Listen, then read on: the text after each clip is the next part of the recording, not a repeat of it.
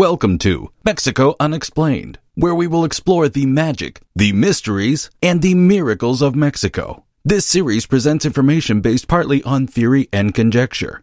The podcaster's purpose is to suggest some possible explanation, but not necessarily the only ones to the subjects we will examine. Here is your host, Robert Bitto. Thank you, Anthony Taylor. Welcome and muy bienvenidos to episode number four of Mexico Unexplained, where we explore the magic, the mysteries, and the miracles of Mexico. I'm Robert Bitto. Today we are hot on the trail of what has been described as the Latino cousin to North America's Bigfoot. Much like Bigfoot, it is an elusive creature that hunts at night, but this one sucks the blood out of its victims. The name of this vampiric beast is the chupacabra. The word chupacabra comes from two Spanish words, chupa, suck, and cabra, goat. Unlike many myths and legends that stretch back to times before people can recall dates, we know when the chupacabra first appeared March of 1995. Yes, that means it was a newly hatched cryptid, the new kid on the block of demons and monsters. Where did it come from? And what does it look like? We'll answer the second question first. There are two types of creatures that have been sighted by people that have been classified as chupacabra. The first is one that looks kind of like a reptile with spikes on its back, standing about four feet tall, often with red eyes and wings kind of like a flying squirrel. The second group of creatures look like a skinny, larger, hunched over dog with patchy fur or no fur. If you go to our website, MexicoUnexplained.com, you can see an artist's rendition of the animal and also what is supposedly a captured and killed chupacabra. As I mentioned before, the chupacabra first appeared in March of 1995, which is just a little over 20 years ago from today, the first airing of this podcast. So he's a relatively new monster. It appeared first not in Mexico but in Puerto Rico. In the spring of 1995, the residents of two small Puerto Rican towns discovered dead farm animals on their properties and the animals had two incisions on their necks, and eyewitnesses said all the blood was sucked out of the animals. I learned a new word in the course of this research exsanguination. That's the act of draining blood. You've got to love English. Anyway, the creature was not spotted until five months later, and the description was very vivid. The first encounter with the creature was described in detail at the time by the Puerto Rican tabloids and later in a book published in 1997 by Scott Corrales called Chupacabras and Other Mysteries.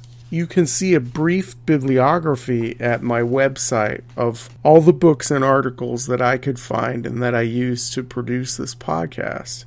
When doing this research, I was really surprised on how many books there were out there on the chupacabras for children.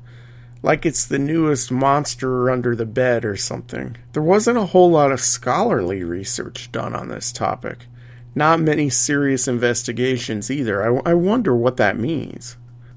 Somewhere between interviewing Shakira and Ricky Martin, Cristina Saralegui on her Univision talk show, also called Critina, oh, that's my bad attempt at a Cuban accent. On that show, she talked about the chupacabra, and that's when it got international exposure. She brought it up in one of her shows, and soon after that, there was a flurry of sightings that occurred throughout Latin America.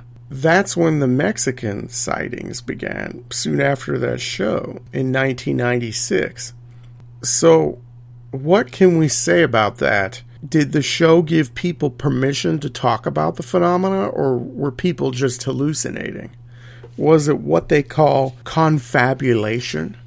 When somebody hears or sees something and then internalizes it and it becomes their own memory or their own hallucination? That's an interesting question, and we'll talk a little bit about that later. Right now, I want to talk a little bit about a few of the stories of note that I stumbled across while I was doing research for this podcast. One curious story was of an older lady who woke up to find a chupacabra in her house, and according to the story, the creature understands Spanish.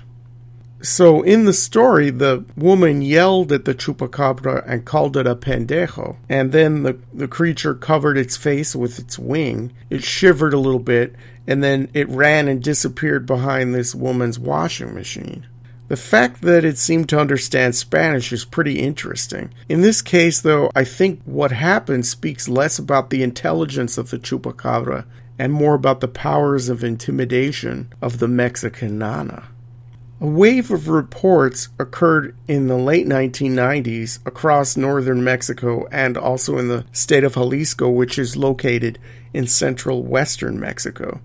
Many of these sightings were of the wingless, hairless, dog like creature, not the reptile creature with the spikes on his back and the red eyes that we saw first in Puerto Rico. In May of 1996, there was a rash of sightings in the rural parts of Jalisco, and there were many dead animals with the characteristic bite marks on their necks, especially goats and sheep. There were also some chickens, too, which is kind of weird.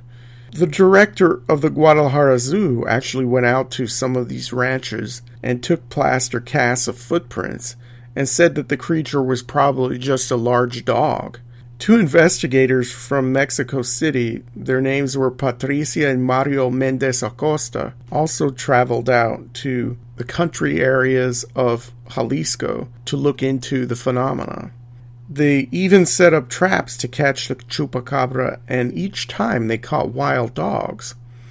A local police official even made the comment that the local chupacabra phenomena could be explained away by wild dogs and that the wave of sightings was part of una gran psicosis, a great psychosis.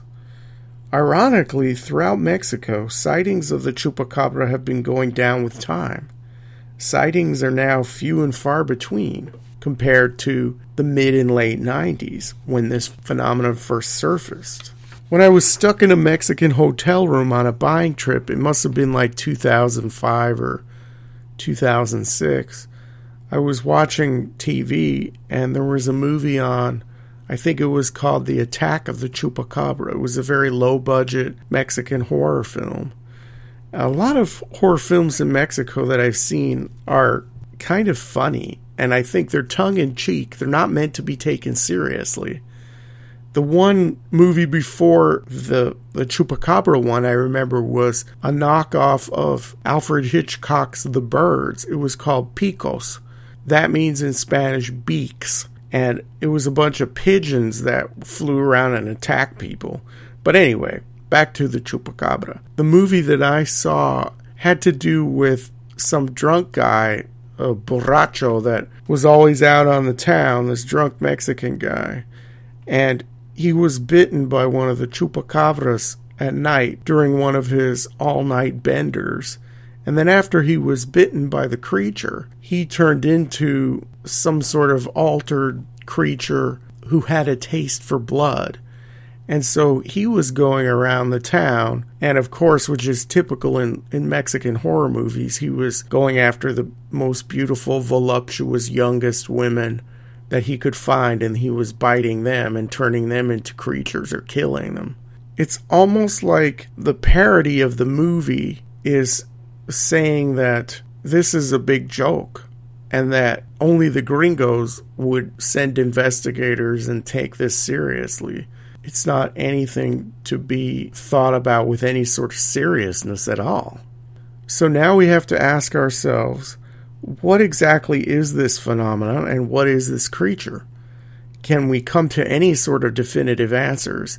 It's good to ask questions about things, but if you just keep questioning, questioning, and questioning and don't come to any conclusions, then you're just kind of wasting your time and spinning your wheels.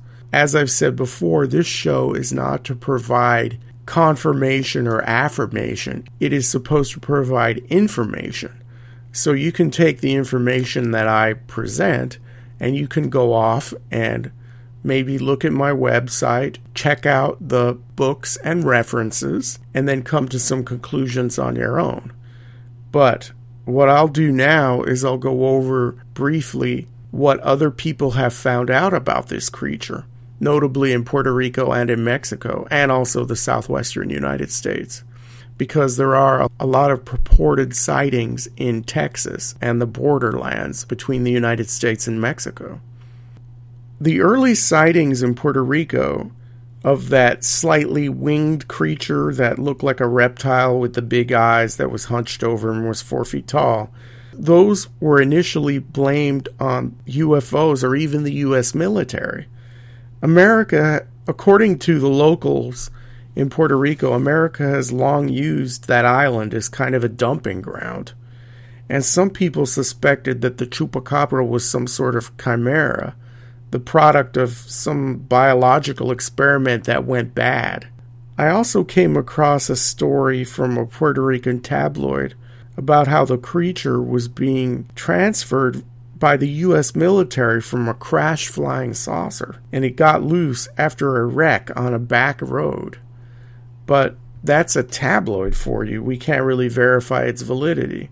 The first and best account of this creature in Puerto Rico was made by Madeline Tolentino, and a lot of people have discredited her account of the chupacabra because they say that it's too similar to a creature found in the movie Species, which was released just a few weeks before she had this sighting.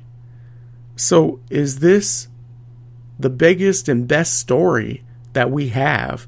The biggest and best eyewitness account that we have? Is it a confabulation? Some of the Mexican and Texan chupacabras have actually been tested and examined, and to a great extent.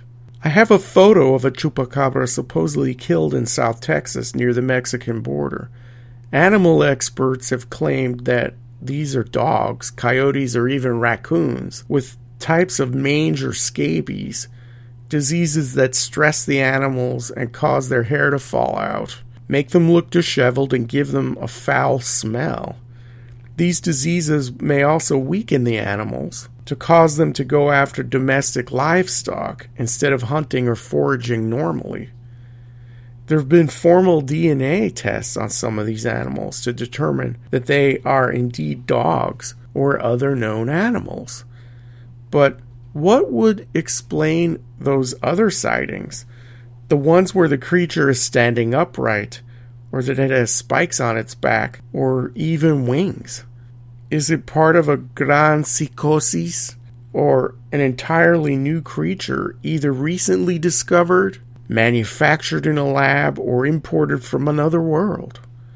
Do some research on your own, and you can decide for yourself. Thank you for listening to yet another episode of Mexico Unexplained. Please check out our website, MexicoUnexplained.com, and please tell us what you think about what we're doing. Give us suggestions for shows in the future if you know someone who's written a book or can speak somewhat eloquently on a subject of interest, please pass along the information to us at the website. Thank you once again, and we will see you next time.